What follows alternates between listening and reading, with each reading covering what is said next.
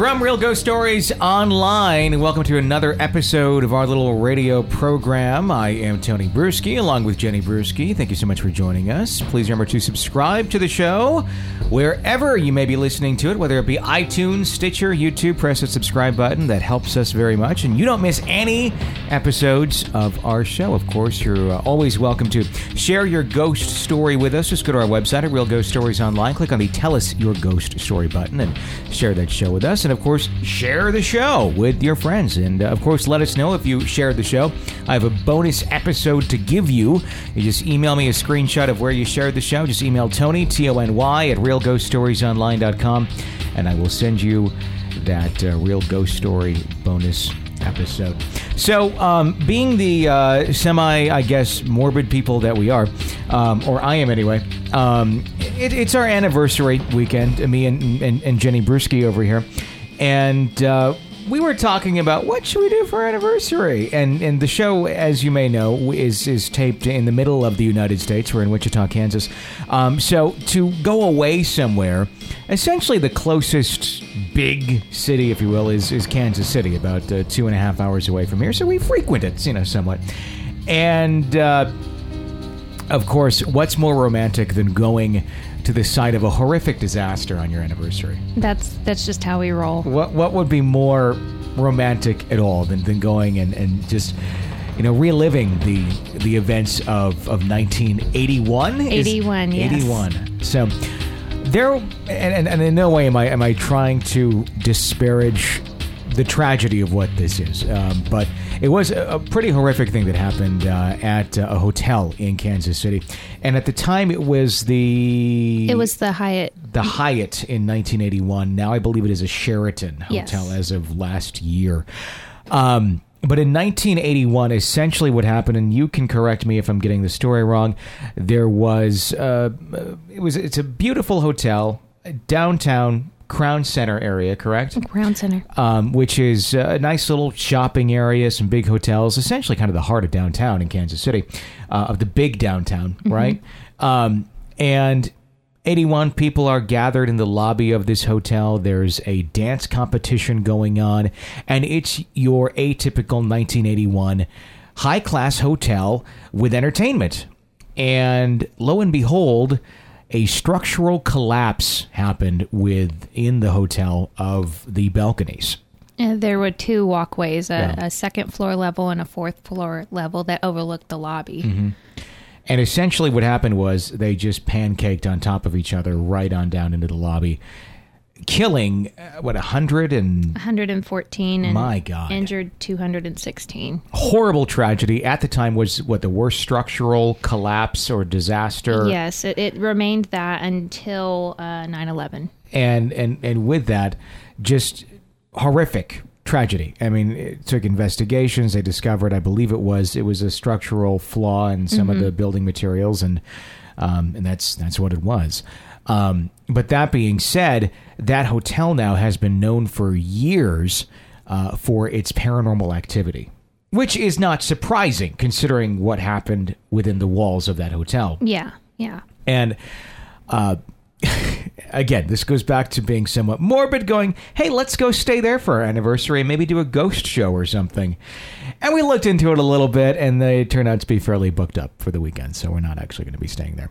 Uh, maybe a good thing, you know, maybe not the best idea for a, uh, an anniversary. to- I don't think I would sleep well. You probably would have slept just fine. It took us years of conversating to fi- to finally get you to say, okay, yes, we can stay there. Yeah, I was adamant against staying Yeah. um, somewhere else. In fact, there was a Westin, or there still is a Westin, just you know across the street, and Mm-hmm. Yeah. I was more than happy to stay there. That was far enough away. Yeah. And then we finally, she finally said, okay, let's stay there. And they're booked. So no staying there this weekend. But we did go in there a couple years back. Um, and we had actually dinner at the, uh, the rooftop restaurant that used to be there. And it's no longer a rooftop restaurant. But we took a picture uh, within the hotel walls uh, and right on the balcony. And I don't, I think when we took it, I don't think we were necessarily thinking, hey, let's take a morbid picture, let's take a ghost shot. We were just we're on vacation, kind of. Well, if I remember right, that was the first time you and I had gone to Kansas City together. Yeah. And we were going up for dinner, and I told you about what happened there. And Yeah. you took a shot of where the balconies had been because it's still. It's still visible. It looks like something is just missing. Yeah, it's bizarre how they remodeled or lack of remodeling is really what it is. Because you can tell where these other walkways were, and it's like oh, it almost looks like they just put a temporary railing up It really does. where there should have been a wall. now that Sheraton's taken over, I can't say that that's how it still looks, but Sure. at least when we were there, it looked like that. You, you look there and go, oh, I wonder if it's under construction. And you know, thirty years later, Right. and which is really kind of just bizarre. And there's no markings within the hotel of, uh, you know, commemorating or remembering the event or anything. It's just kind of like brushed under the table, if you will. Hey, nothing Well, happened and here. if I remember right, we mentioned that to the waiter at the restaurant. We Yeah. asked if there was any paranormal activity, and he had no idea that anything had ever happened No. there. Yeah, like, what are you talking about? What do you mean 114 people died in the lobby? Really? Yeah, it was just very bizarre. But we took the picture in the lobby, and oh my gosh, orbs galore. Yeah, I should try and dig that picture up and put that up on the website yeah, because that was a very, I, I guess, you know, somewhat. I don't know to say disturbing, but it was, you know, eye opening going, oh my, because it wasn't just like one orb here, one orb there. It was just orbs galore. It looked like someone had been blowing bubbles behind me. right. I mean, it, it looked like when you take a picture and the light is coming through a window and there's dust in the light, except this was at night. There was no light coming through the window. Yeah, it was just, they were everywhere. Did you get any weird vibes or feelings at all when we were in that hotel? Oh yeah, camp? yeah. Really? I, I always did. I was fine once we got up to the top to the restaurant. I don't Yeah. know why, but there in the lobby, it's just it had a sad feeling to Yeah. me. You know, I'm not a medium, but I I do tend to have Sure. feelings when I'm in a place like that. And I had been there too before I knew what had happened, and I got that feeling before I Mm-hmm. Really? realized what had happened. Yes. Yeah, and I don't pick up on any of that. That's I'm just not. I don't think I'm a sensitive person to much. The only time I've ever had an overwhelming feeling of of just sadness, and it was probably somewhat psychological too, because it was very you're very conscious of what you're walking into. Was walking to the Holocaust Museum um, in Washington D.C. I mean, right? But again, you know what you're walking into when you walk through the gate of you know Auschwitz that's set up in the museum you know what you're doing and you're walking into a train car you know what you're doing I, I I wonder if i would have that overwhelming feeling had i not known what i was walking into I don't know. that's an interesting you know thought you know because it, it was it was overwhelming i was i you know i just kind of started crying walking through there but again you know what you're walking into right. so if it had just been, hey, it's a museum, nobody they don't tell you what it is. Here's a gate, here's a train car, and you mm-hmm. don't have any preconceived notion of what this is. You know, you could think it's Thomas the Train, and you don't. You know, would you know what you're going through, or I- would would that? I mean, I guess to some people they would pick up on it immediately. Mm-hmm. To some people, maybe not. I think that would be very hard to distinguish whether or not I was feeling energy or whether or not it was, like you said, an emotional Sure. experience. Because it all kind of builds up as you go through that museum. You just kind of you know what you're going into. It just kind of gets darker and darker and darker and darker. Yeah. And I would say, I think this, you know, the creepiest place I'd ever been to was Ellis Island. and We talked about that. Mm-hmm. But I think one of the places where I had the, the most sadness I'd ever felt was when I went back to New York and I actually went to Ground 0 Um, and I know that, you know, thousands and thousands of people have gone there to pay their respects. And I'm sure they all have a level of sadness that they feel when you go there. You can't not feel that Sure. but I don't know if that was like you said, if that was an emotional experience or if I was, you know, had you not know, I mean, exactly. I mean, it, it's kind of you, and there's no way of knowing uh, unless you know you had you'd been like the forever young guy and been in a, a tube for, For- 30 years. yeah. You wake up, you have no idea 9/11 even happened. What's this construction? Oh, okay. You know, because that would be the only way to really kind of know. Speaking of which, that's a topic that I. I'd like to explore a little bit more with no disrespect to the event, but you got to think uh, uh, with such a horrific tragedy that happened right there at the round at the, the grounds of Ground Zero, that's got to be a place that's haunted.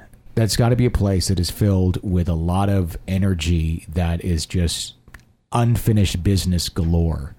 You know, and, and it's not necessarily something that I think is a great idea for anyone to go and investigate with a ghost crew or anything like that. But I'm wondering, and I I haven't really ever looked this up. Maybe there is documented cases out there, but are there hauntings that are going on there right now? Well, what I wonder about Ground Zero, you know, the the finished buildings are so new. Have people even had a chance to be in them long enough to experience anything? Sure. Um, you know, and I don't know that while it was a construction zone, if anything could have been captured Happening, or, or yeah. happening or felt. Um, you know, and and again, like you said, I don't want to be disrespectful. I just don't know how much time has to pass before something starts showing itself up Sure. in these new buildings. Well, you would almost think it would be immediate. I mean, if if in fact there is something going on, I don't necessarily think ghosts have a waiting period of you know, oh, we must wait X amount of time before we start showing ours. I- I'd almost think it would be stronger at the beginning if they have a strong. I don't know. I- I don't know where it will be equal the whole time. I really have no idea. But I'm wondering if there is any cases of that yet. I would just think that any building that gets built there, although granted the new Freedom Tower, that's that, that's what it's called. I believe correct? it is. um, is not directly over the footprints of the other buildings. It's still on that essential plot of land Right. right there. So I would think of any building that has a likelihood of being plagued by ghosts, that would be the building. I I just don't know. And I think, you know, part of it is with the building being so new and it's still being filled up with people renting. You know, and for a while the construction was still going on. How do you how do you know something unusual is going on or is it just a new building that True. so I think we have to almost wait and see on that. And see what happens and see what sort of documented cases. If anybody has heard of any sort of cases like that, I'd love to share some links, share some stories. You can always uh, write into us at realghoststoriesonline.com or we have a fun little phone number you can call and uh, share your real ghost story with us. And uh, that phone number is 855 853 4802 855 853 4802 to share your real ghost story. And that may be a topic for a whole show on its own, uh, depending on, on what we hear from folks. Uh, again, it's one of those topics where it's kind of touchy because it's meant with absolutely no disrespect, but it is what our show is about. So Yeah. you have to wonder, you know, is there activity that goes on there? You would almost think. I mean, and even thinking beyond uh, 9/11, before 9/11, I mean, there were buildings on those grounds before that have been torn, that were torn down to build the original trade towers. Um, there's a lot of energy in that area in general. It was one of the earliest parts of the country. Yes. So, I mean, there's plenty of grounds for you know paranormal things to be going on even beyond uh, you know 9/11. So, uh, let's go to a phone call we got uh, from uh, 855-853-4802. Hello, you are on the air at Real Ghost Stories Online. Hi, Tony. Uh, my ghost story started yesterday, actually. Um, I live in an apartment with my husband, and we were leaving to go run an errand, and he was walking up the apartment, and I was ahead of him about probably about uh, a couple flights of stairs because we live on the third floor. And in order to get into our apartment, you have to have a key to a separate door. So he was walking up, and I could have sworn he was behind me. So I held the door open for him, not looking back, just assuming it was him. Um, I opened the door and I held it open, and I just kept walking, and I heard the person behind me say thank you. Um, there was no other people there um, that I know of. There was no other people in the apartment because it's a brand new apartment, and we're one of the first people to move in. So I know that it wasn't a neighbor. Um, kind of just freaked me out because you know it wasn't him. I mean, I I turned around, he wasn't there. So I went back into the building, and he had to get something out of the apartment. So it wasn't him at all. So kind of freaked me out a little bit. Um, I'm gonna be a little bit more careful, but um, it did happen. So thank you. Love your show. Bye. Ghost or unknown neighbor?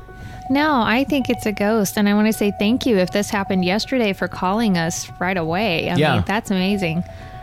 It's almost kind of, I mean, not necessarily a helpful ghost, but almost kind of in line with the uh, the ghost that you were talking about that your mom had that would open up the cupboards. Ferdinand, Yeah, and help out uh, with uh, putting away the groceries. You know, I've wondered, and you may be able to tell me more about this, but I've heard that remodels or new construction or any kind of mm, drastic change to a property can, you know, kind of stir up spirits, you know, and she said it's a brand new apartment. I wonder if that has something to do with it. Yeah, I mean, is it is it a new new apartment like new construction? I wonder, or is it a you know redone apartment you know in an existing building or something?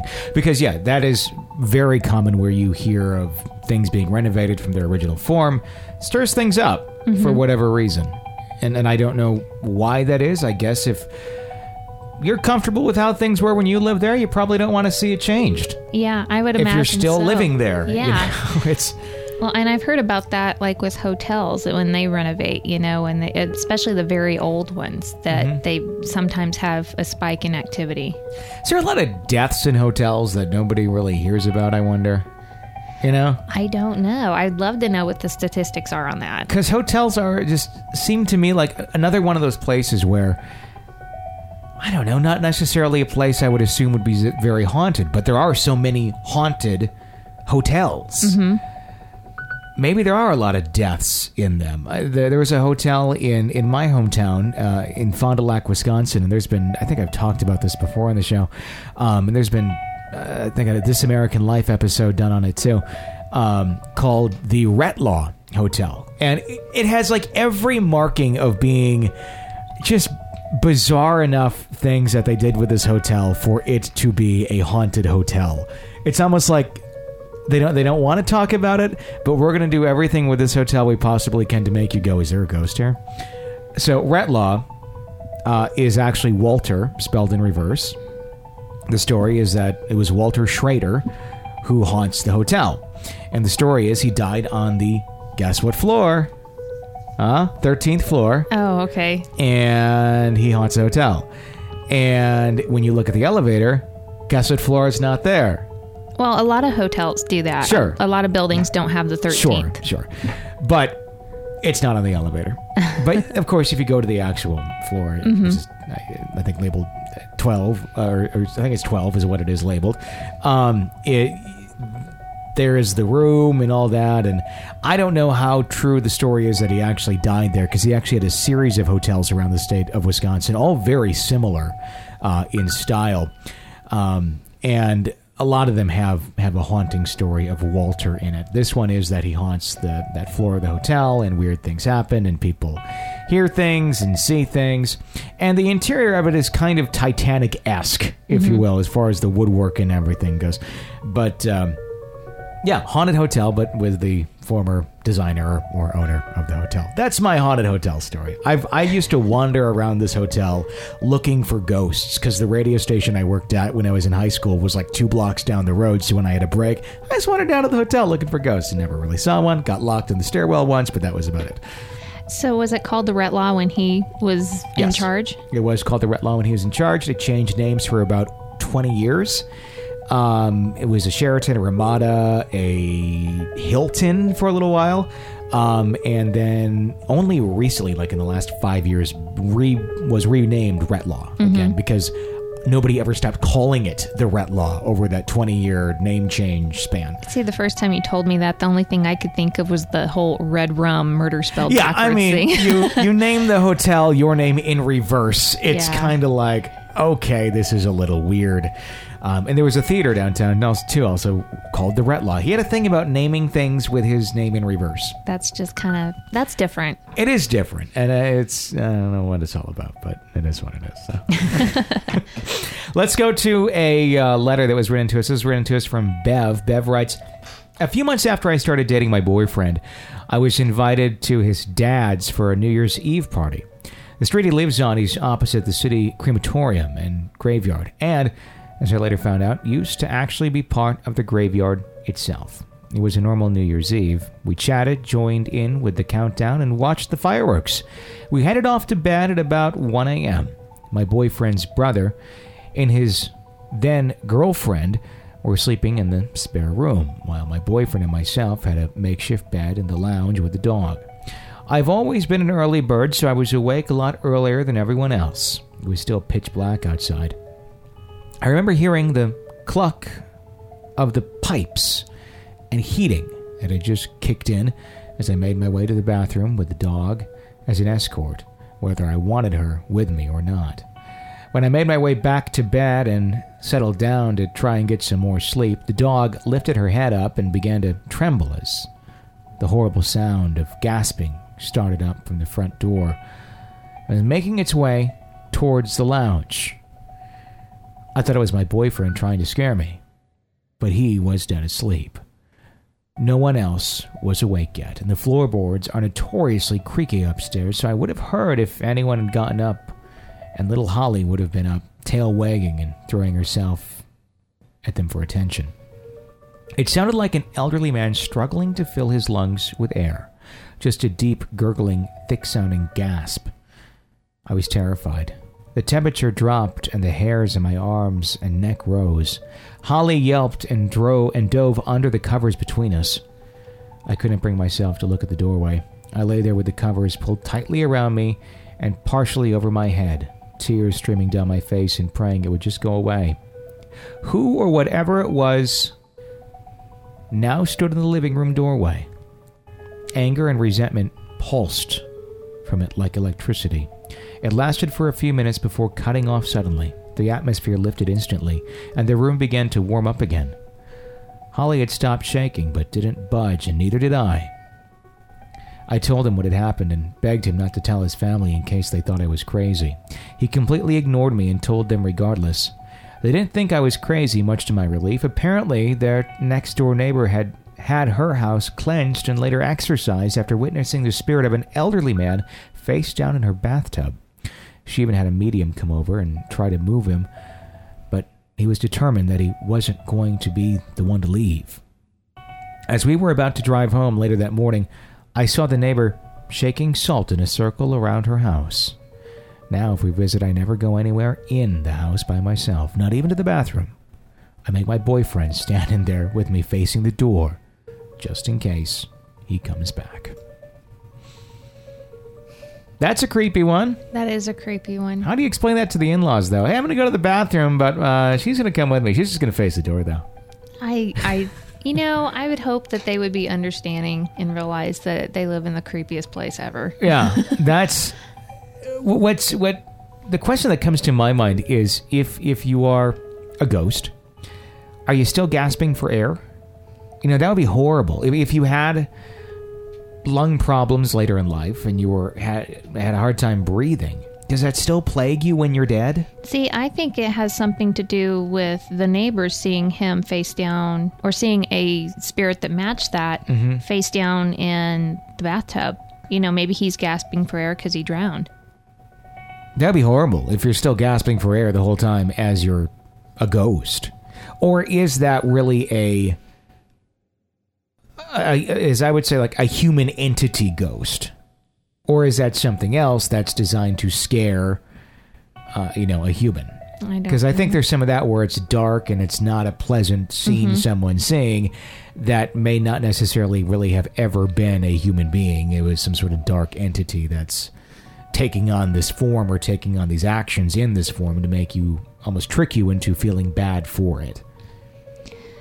That that is a little bit beyond what I would have thought. I mean, I just thought it was maybe just the one that the neighbors saw. Yeah, I mean that'd be horrible. I, I just that would be horrible to have to be going through, just be reliving what plagued you as in life.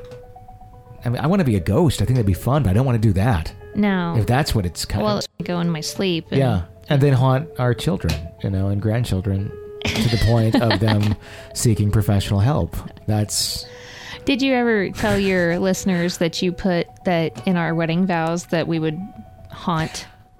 I don't know if I have or not. Yeah.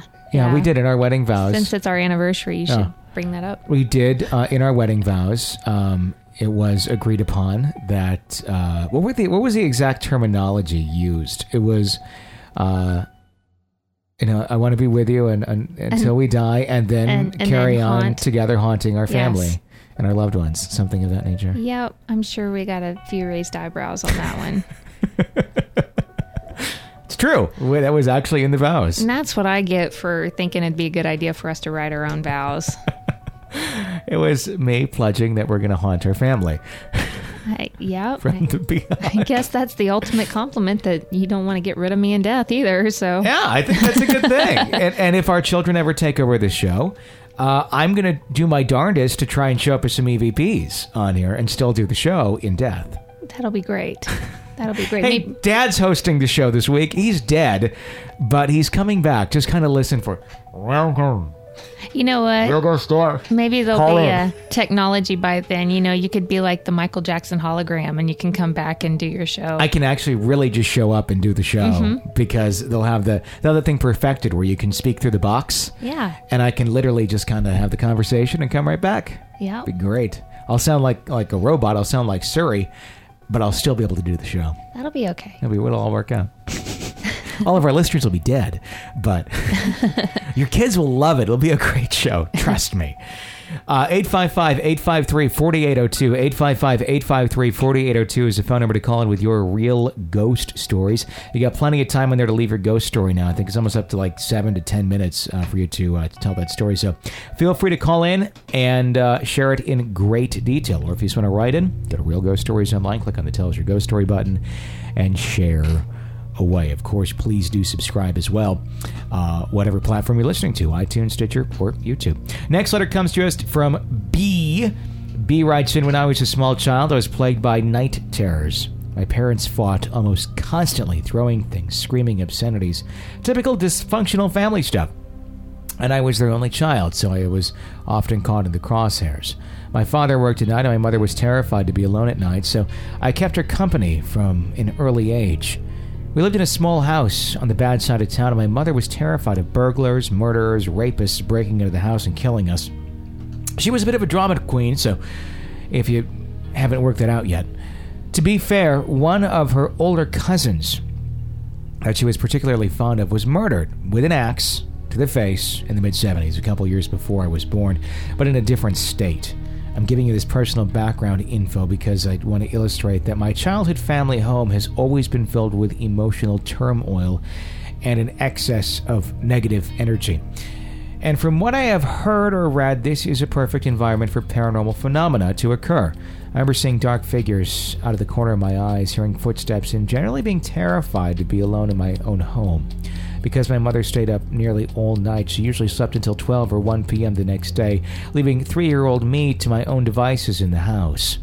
Perhaps I grew paranoid, and my little kid mind conjured all of the scary things up in response to this negative neglect because I just did not have the ability to understand what was happening. Perhaps I dreamt up a boogeyman to blame my fear on because I couldn't process the fact that I was living in an abusive home. I'm a bit of a skeptic, but I've had one very life changing experience. It made me believe there is something spiritual out there. This is my ghost story. For the, sorry for the lengthy preamble. My family moved out of the little house in the bad area when I was five. My dad bought a slightly larger one story home in a much better part of town close to a good school. I felt better about the home mostly because it had large windows in the living room that let in ample sunlight, giving the room a warm feeling. My bedroom had large windows as well, and that made me feel great during the daytime. At night, however, I still had night terrors. My mother and father had separate rooms in this house, so instead of having nightly knockout dragout fights, they had weekly knockout dragout fights. Unfortunately, since my mother couldn't rant, rave, and scream at my father, he would go on to his room, put his earplugs in, and lock the door. She would turn her sights on me. One night, when I was about eight, my mother had finished a particularly bad hissy fit, and I cried myself to sleep. I remember begging God or whoever was out there to please be with me and let me know I wasn't alone. I couldn't do it anymore. Later that night, I was jolted awake. I don't remember what woke me, but I had this odd feeling that was a mixture of warmth and anxiety. I knew something or someone was watching me, and I was scared that it could be my mother. I glanced out from under my covers, and at the foot of my bed bathed in a glow of my nightlight, a man was standing. He was fairly tall, rather burly, and in between muscular and chubby. He had a rather large nose, shoulder length brown hair that was slicked back, but the thing that struck me the most were his eyes. They weren't any particular color, but they were locked onto mine, and they were absolutely radiating kindness. I felt my covers. I wiggled my toes, and I remember thinking, I'm not dreaming, but this man is not really real. His nose bridge was very pronounced, and his face looked off. There seemed to be a large scar going down his face, from his nose bridge down to his lips.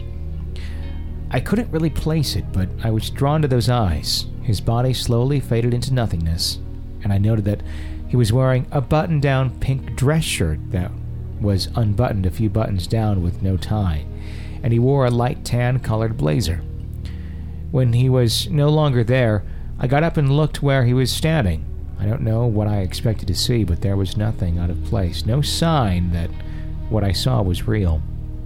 From then on, any time I thought I heard footsteps or saw a shadow out of the corner of my eye, I figured it was that man, and I would just tell him out loud to knock it off.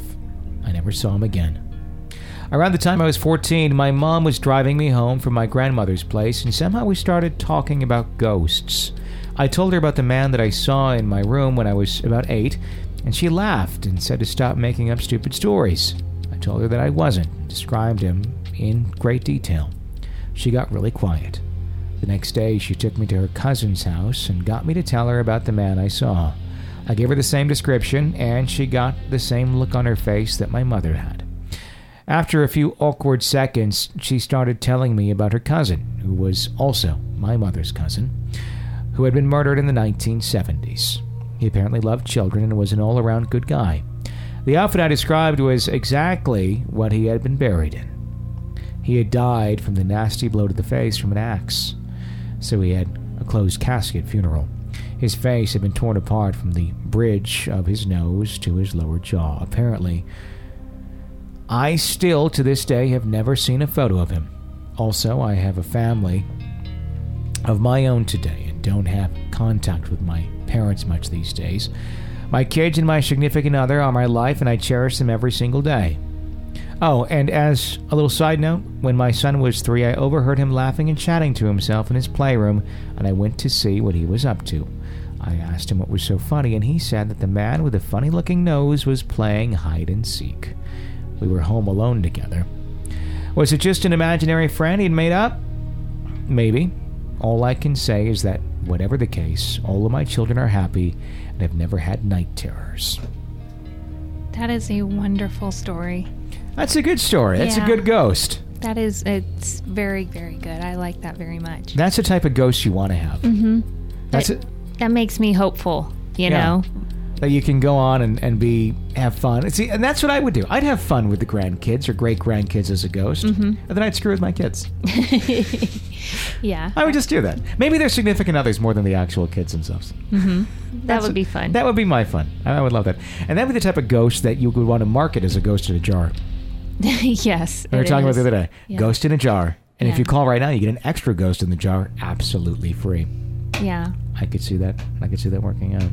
The phone number to call is 855 853 4802. 855 853 4802 if you have a real ghost story to share with us. Or, of course, you can just write in at Real Ghost Stories Online. It's good to have a, a positive ghost story. A lot of them have been fairly dark.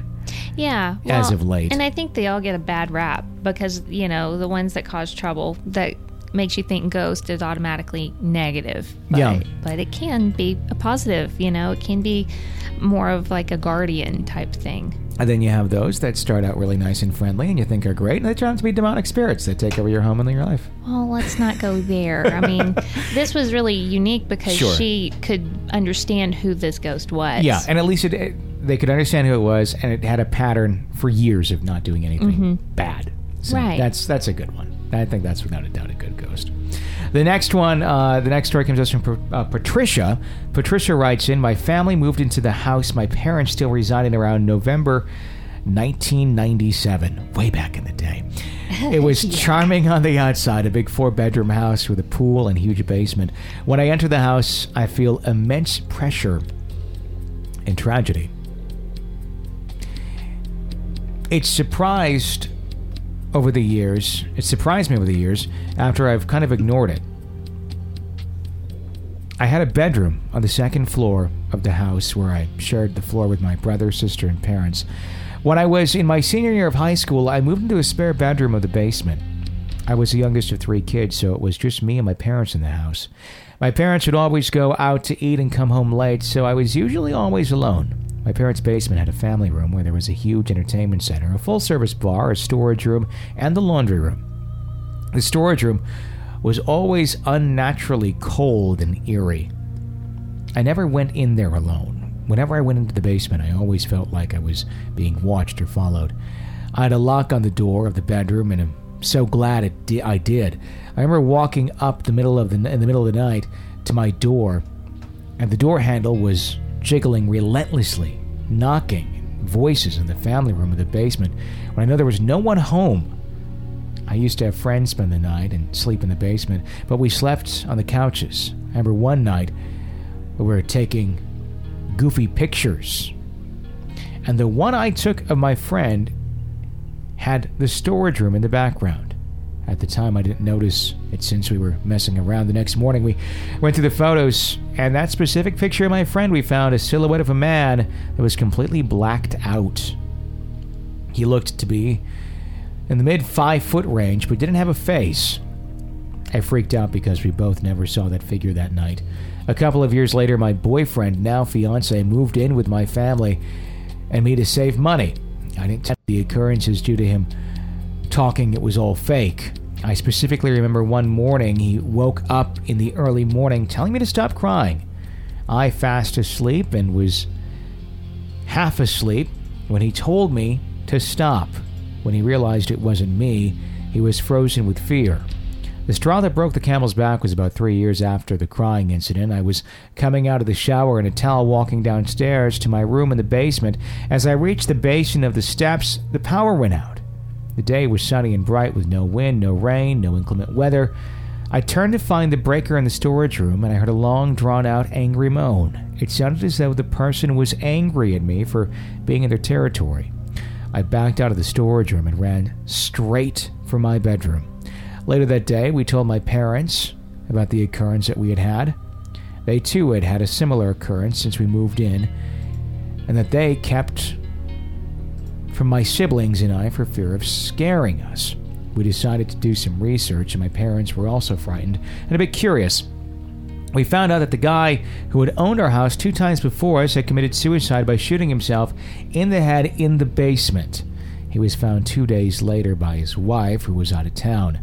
They never found the motive of the suicide. Knowing how much tragedy had gone in the house, I had a strong belief that the cries were of him. I've been wanting to reach out in a seance or an EVP session, but I haven't had the time to do so. To this day, I refuse to go to the basement by myself. There you go. Yeah. That's a dark one. It is a dark one, and it makes me think, you know, that if he was in that dark of a spot in life to take his own life, he's not going to be a happy spirit. Is it more difficult to cross over to a good place when you when you take your own life, I wonder? I would imagine so. Are you still trying to work out those issues until and then what how I mean, that's the ultimate question is how then do you cross over to another place where you're not perpetually haunting someplace, you know? That I don't know. I don't know. I would imagine that that much turmoil, there's it's not going to be easy to go over. No.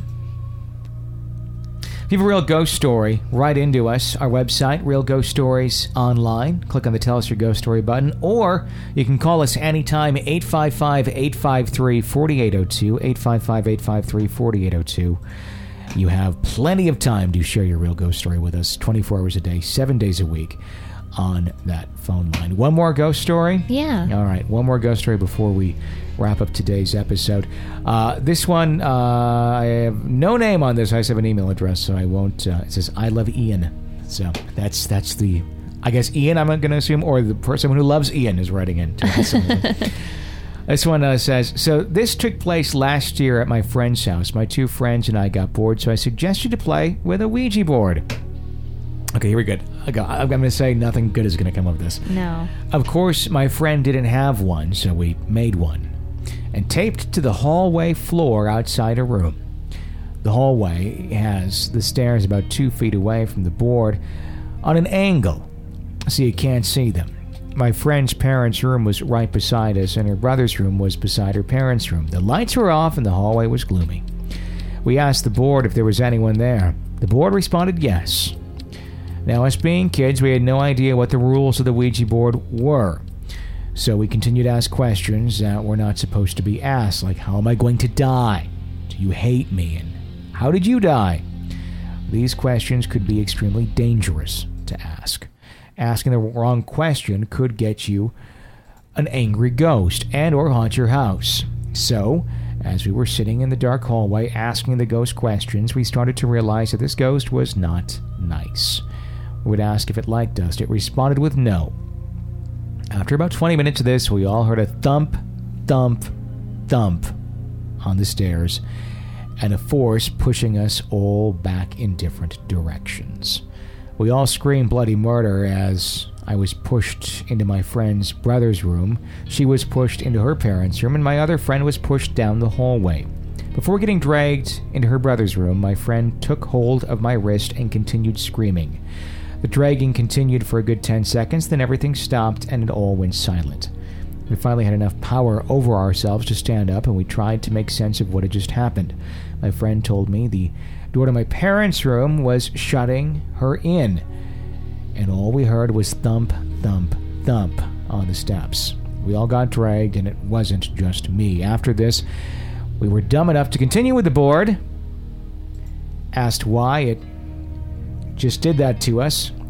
It was because it didn't like us. My friend now wakes up every morning with cuts and bruises on her back.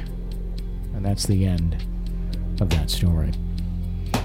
I believe it. I mean, That's a dark one. that is just a gateway to trouble. And the thing is, the it's interesting when you hear about knocking, um, and, and this is something I've learned from doing the show, is there's like different, essentially, messages within the knocking and the amount of knocks that you get. Okay. And three knocks is never a good knock to get when you have paranormal things going on. And the thinking is, um, from what I'm, this is not my thinking. This is what I've I've been told, is that that is usually a demonic spirit of some sort that's mocking the Trinity, which is the Father, Son, and the Holy Spirit. And Okay. that's what the three knocking is, because there's stories of the of a knock here and there, or two knocks, or one knock, um, without a whole lot of real negative things happening. But almost anytime you get the stories of the three knocks in a row, it's usually something not very good that's going to follow that up. So, So, how do they go about, you know, whatever they've brought in through the Ouija board? How do they get rid of that? Do they have to have like an exorcism performed in the house? Or? Well, I mean, that's a good question, and there's really no real answer to that. It's you know you can attempt that. You can bring in uh, you know church officials to try and exorcise the home and and try and get something out of it. Good luck getting someone there to do that. You know that's going to be truly qualified to do it. And you can have a priest come and bless the home. Sometimes that helps. Sometimes it stirs things up even more. Um, it's it's it's one of those things where it's like your best bet is just don't do it. Sure. just don't go down that road to begin with. But once you're stuck in it, you know, there's stories of people that get plagued by this stuff, you know, forever. And it's it's a lot of times the Ouija boards is it's not so much that it ends up plaguing a house; it's that it ends up plaguing a person. Okay. Sometimes it can attach to a house and stay there, but a lot of times with that, it's it's something that that person will continue to move and go on from thing to thing to thing, and it still follows them. And what's interesting about that is it can also even it can attach itself to people that had nothing to do with necessarily bringing it in in the first place, and that's what we're hearing right now um, from the the children who were. Uh, affected by the Amityville horror. Okay. The the Lutz children, they're finally now speaking out. And they are saying, and this is their allegations, it's it's hard to I guess have a balanced conversation on this because George Lutz is dead and there's a lot of accusations that are going on with that case of that George was involved in the occult and uh, practicing transcendental meditation and calling in other spirits and things of that nature that weren't necessarily good, and that that's the kids are saying uh, and alleging that that is what caused all of these things that happened in the house. The kids are saying, yeah, this stuff is true. This did happen in our house, and it was horrible. Uh, but George has never spoken up when he was alive to say, hey, I'm the one who brought this crap in. Sure. In fact, he adamantly denied he was ever involved in any of those things. But both of the kids, or there's several, there's I think three or four kids, only two are speaking out loud about it, um, are saying that hey, he brought this stuff in, and the kids are saying that these things still plague them to this day. Okay, because that was going to be my question. Was okay after the the famous house that we all know Yeah. from the movie. Is did anything else happen to them after they fled? The family, yes, um, and it hasn't been super documented yet. Um, George never wrote any other books. Kathy never wrote any other books or really talked about it in great detail. George did an interview before he died and did say that some stuff did continue to follow him. Um, and one of the kids is now uh, writing his own book about it and saying what life was like after as well. Okay. The house, though, has had several owners since. Nothing. Right. Every owner hates the fact that, uh, other than the fact they made a massive payday on the house uh, for what the house was bought for and sold for. Sure. I mean, you're talking like a 900% profit increase. Um, other than that, it's it's just been plagued by tourists, and they've said absolutely nothing has ever happened in the house. And so, so nothing from the original tragedy. No. And then nothing from what the Lutz family No. experienced. No, Okay. nothing. Nothing. Nothing from the DeFeo tragedy to Sure. the Lutz. It's all been. The house is apparently clean, um, but the family, the kids, are saying this stuff has never left us. And one of the kids actually said that he was practicing some of these, the transcendental meditation with George, but he was a little kid, didn't really know what was going on, what he was doing, but still plagued by it. Um, to this day, so that's an interesting thing where it will still follow you no matter what, almost no matter what you try to do to get rid of it. So, so yeah. So that's why I said we shouldn't put a Ouija board uh, as a Halloween decoration. Okay, well, I didn't, I didn't know how dangerous I they know. were. See, my thing that I've always been terrified of are old mirrors. Yeah. But I thought it would make a neat Halloween decoration to have a Ouija board. But I'm so glad you Yeah. educated me before I made that mistake. And in theory, it would be a great Halloween decoration. yeah, I was thinking. Except for the fact being a portal to hell. Yeah, well, I thought, oh, that would make such a cute Halloween wreath with a Ouija board on it. Sure. it. And didn't we see one like somewhere? You know, around Halloween, we saw several because we go antiquing quite a bit. Yeah. So we saw several at uh, this one antique mall that we like to go to. Someone made a, a wreath out of one. It was almost exactly what you had Yeah, said. yeah. And we're like, oh, there you go. I'm so glad you you stopped me because I was thinking, oh, how fun would that be? And you know, it, and, and honestly, it's probably not so much the board itself that's that's bringing the, it's using the board, and the fact that it's there. My thought is, I don't want it in the house. I don't. We have No. kids. I don't want the kids to wonder, hey, mom and dad are gone today. Let's play with the Ouija board. You Yeah. know, it's like let's just not. Well, and you know what? Our oldest is getting to where she's getting to that age where she's going to be doing sleepovers and stuff. We should probably educate her on what can happen if one of her friends decides to bring out something fun. It's funny. It's like you know they come in the boxes like from Milton Bradley, I think is the company that Yeah. makes them. They're still like right next to Candyland at Toys R Us. Yeah. You know, I always thought that was so bizarre. It's like Candyland, Operation Mousetrap, Portal to Hell. Yep. there you go. Always. Yeah. Anyhow. And there's I don't know if there's instructions with it or not. I wonder how that works. I'm just curious to open that thing up. You ever play with a Ouija board when you were a kid? No, no, we never had one, and that's why I didn't know how Yeah. bad they were. Tried once. Yeah. with a cousin of mine uh, in Black River Falls, Wisconsin, and he had one. And uh, it was one of those my mom warned me too. You know, I was you know about about seven or eight. I was like, Do you never play with one, never play with one. Of course, what did I do? Let's go try playing with one. Look, you have one. Let's see what this does. And he laughed at me when I said, let's play with it. It's like it doesn't do anything. I've tried it. It doesn't work. So we got it out. You know, put the little the the, the cursor thing on it. And I just tried asking it some basic questions, and absolutely nothing happened. So I had no luck with it. But not to say that other people haven't. You know, my mom has a story when she was a kid that they were playing with it, and they asked it what my uh, my aunt was going to get for uh, for Christmas from her boyfriend. It spelled out ring, which I suppose little girls could easily move the cat cursor around and spell Sure. ring. But that is what she got from her boyfriend for Christmas that year. So take it for what it's worth. Yeah. There you go. That wraps up this episode of Real Ghost Stories Online. For Jenny Brueski, I'm Tony Brueski. Thank you so much for listening.